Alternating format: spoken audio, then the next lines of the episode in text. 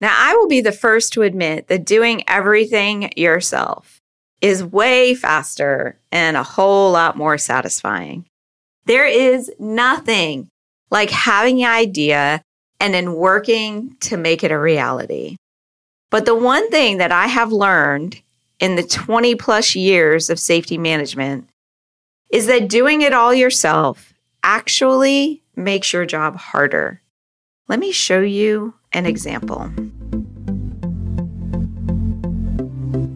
Hey there, safety friends. Welcome to the Safety Geek Podcast. I'm Bry Sargent, CSP and 20 year safety professional. After spending years training safety leaders across the globe for a large corporation and creating safety programs from the ground up over and over again, I am now sharing my processes and strategies with you. The Safety Geek, you will learn how to manage an effective safety program that increases your management support and employee engagement, all the while helping you elevate your position and move up in your career. If you're ready to step into the role of a safety influencer and leader, you're in the right place. Let's get to it. Hello, hello, hello, my safety friend. Tell me, are you ambitious? And driven? And I'm guessing that you are. And that you're likely what people call a type A personality.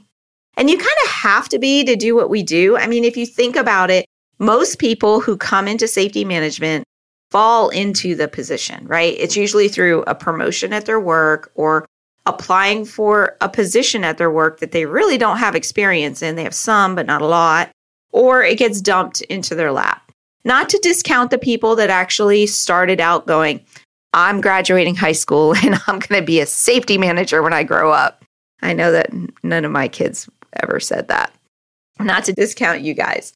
But once you realize that this is actually an amazing career and where this job can take you, you kind of have to be a little ambitious and a little driven to get there.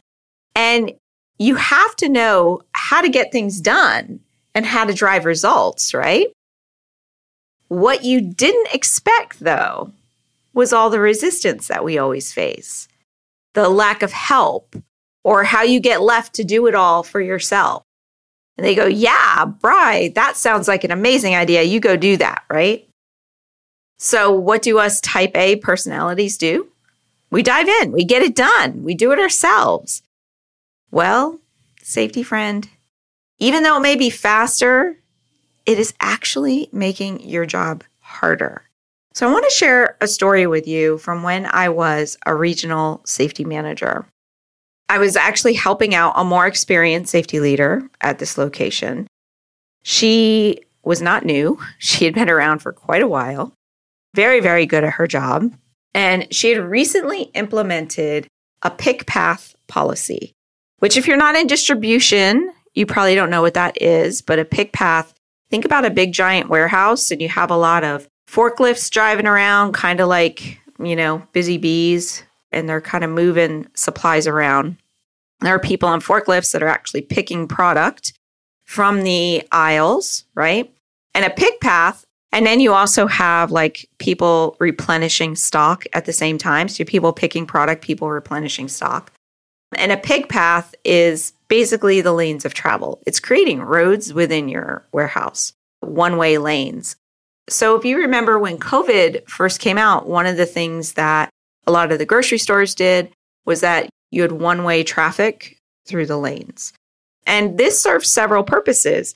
For one, it keeps everybody going in the same direction, so it reduces accidents. So you don't have the chance of collision as much. And it also increases efficiency and there's several ways that you can do that within the warehouse as well. So pick paths are a great option for a lot of organizations. And she was, like I said, she was very, very good at her job. And she identified a problem, which was too many near misses and too many close calls with her operators. And she identified a solution, which was the pick path. And she developed an amazing program. It was extremely well thought out. She brought it to the management team and they nodded their head, just like our management teams always do, because they see us as the experts and the expert is telling us we need to do this. Yep, sure. but they don't quite support it, going back to a couple of episodes where we've been talking about management support. And then she implemented the program to perfection, did a great job.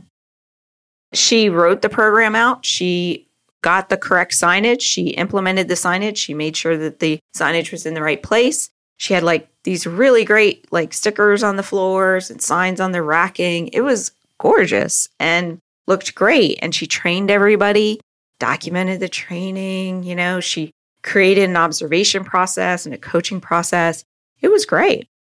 But no matter how hard she tried, they were only following the policy about 30% of the time. They were constantly going wherever they wanted, not following the path, the lane of least resistance, I guess, right? Point A to point B. They needed a product that was, you know, in that lane and they weren't going to go the long way around to get to it. So they just weren't following it. And what it looked like to her was that if employees saw her, they would follow it but most of the time they didn't follow it. So she happened to be walking along the floor, they would always follow it. It's kind of like I don't know if I ever told you guys this, but when I worked in meat processing, when I walked into the room, everybody would bang their knives on the table to tell everybody that I was in the room. And I've never had a problem with that. My problem has been they never did the same thing when the supervisors walked in the room. So that's telling me that who is the one that's making sure that proper company policies are being followed. you only do that when the big person comes in the room, right? So anyway, so that's what it seemed like to her was that they weren't doing it. So what she had tried before we were chatting was that she would talk to management and they would once again agree, yeah, it's a great program. Yeah, we need to do it they kind of give her a little bit of the runaround and they give excuses as to why they're not really enforcing it. But yep, we're definitely going to do it. And little progress was made. So that was the point that she was at when I walked in for my quarterly visit. And of course, you know, it's my job to be full of strategies and help her improve compliance with her program. But no matter what, like I can definitely get them following that pick path, right? You do it the right way, you implement the coaching and the observing and the reinforcement. And maybe you incentivize it and you work with the supervisors extensively. No matter what, you can get them to change it, but it's going to take time because you're asking people to change a habit that they didn't think needed to be changed. You're asking them to do things differently when they thought the old way of doing it was just fine and they're not seeing the benefits of changing. So you actually have to now go back to the drawing board and convince them. And the problem that she had with her program was actually her approach from the very beginning.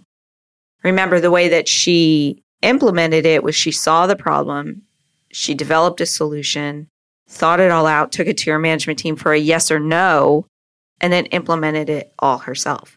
She basically did it in a bubble which a lot of us work that way because things are faster when we do it ourselves. It's why she was able to get this out so quickly as well.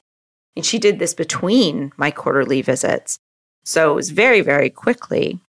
So it is definitely faster when we do it ourselves. But all she was getting was pushback. So, project number two.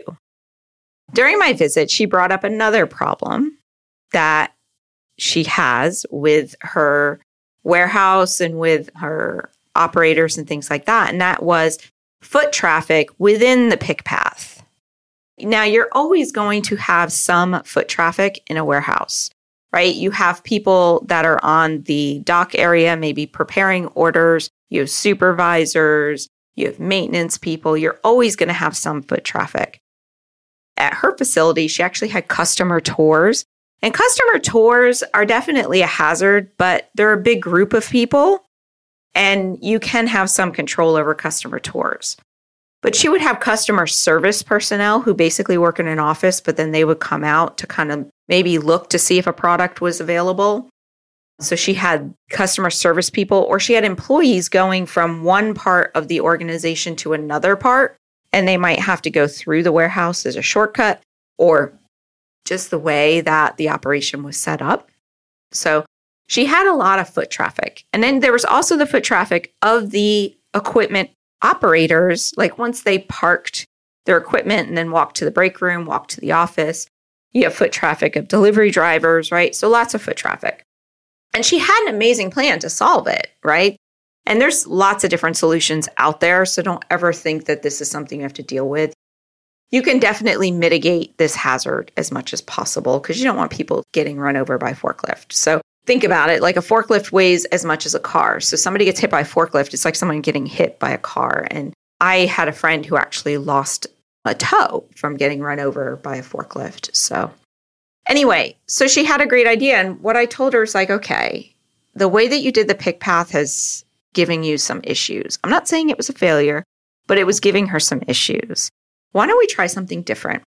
So, table your idea for now, right? And what I want you to do instead is take a slower approach. And over the next month or so, gather groups of people, whether they are supervisors, managers, employees, and have discussions about the problem and what they think that they need to do to fix it. And kind of go back and forth, have multiple meetings. So, like, you might meet with group A and then you meet with group B, and group B has some ideas. So, you go back to group A, right? You have different meetings. And then somewhere in those meetings, you share your idea. But more importantly, you share it with the people that your idea is going to affect, like who actually it's going to cause to change their habits. And then you share the benefits of your idea. And what are the benefits to that individual person that it's going to affect? Not the benefits to the company, because nobody cares about that other than the management team. So it all depends on who you're speaking to, right? But you share those benefits to that individual machine operator. And for me, that has always been if they can do their job more efficiently, they can end up making more money or they can end up going home early, right? But you have to be able to show them that efficiency as well and prove that it would work. But over these discussions, you come up with a consensus of what you're going to try. It's not what you're going to do, it's what you're going to try. Because when you use the word try, it allows people to think like this isn't permanent. We're just trying it out, right? We're just going to try it out for three months or so and see how it works. If it doesn't work, we can go back, right? you know, it's a failure if it doesn't work and we learn from failures, but people don't like the word failure. But it's okay. We tried it, it didn't work, we tried something else. Okay. But these are the things you're going to try. And I'm sure you remember this from my, you know, don't tell them what to do episode a couple episodes back again. And in fact, in Safety Management Academy, I actually teach an entire communication cadence around this. And the whole idea is that whatever it is you come to a consensus with, that's what you're going to do not your original idea, not your full blown program, just what there is consensus around, right? So she did just that when it came to this foot traffic problem. And the project, the entire project, did not look exactly like her original plan. But she followed what people had a consensus around. She implemented that. And guess what? In 30 days, it was being followed. And the implementation of her new program for foot traffic was a breeze. You know, writing the program and the policies the same, but the training was a breeze. The making sure they understood it was a breeze. The observations and coaching and getting it in place and making sure that they're actually following it was a breeze. And now what she's doing is that, or I'm sure she's still doing, I'm not her regional anymore, is that she can make small steps over time to slowly move that program into what she wants it to look like. And eventually it will be her entire plan. So that was a much better approach to get an improvement out there and to start changing habits than the full blown program with the pick path, which FYI, I know it was like six months later. I think she just finally dropped that idea due to just like they weren't following it anyway. So it's like, why fight a policy that nobody's following anyway? And then it would have taken, in the approach that she had used, it would have taken months and months and months of work in order to get them to follow it. So what she did was table it, and then she can wait a while, it has to be quite a while, like a year, before she brings it up again. And then she could do the consensus method and maybe do a little bit of a pick path, right? You start with maybe certain areas where there's a pick path. I don't know. It's whatever the people say will solve the problem. But I want to ask you would you rather get your improvements out there quicker, even if they aren't perfect, or fight for months to have your vision come to life? And the Rockstar Safety Exec, they know that taking small steps consistently over time wins over big grand projects every day. I mean, like, it is always those small baby steps that will eventually get you to your end goal. And to get those braggable results that you need for your career journey, then you need to learn to work with your teams and not force feed changes into them. So, hopefully, that helps you, my safety friend. And the next time you have a safety improvement project coming out, I want you to think about this tale of two safety initiatives at the same organization with the same management team and the same very similar issues. And the difference all came down to doing baby steps and having a consensus over force feeding them the changes. Alrighty, I will talk to you again next week. Bye for now and have a safe day.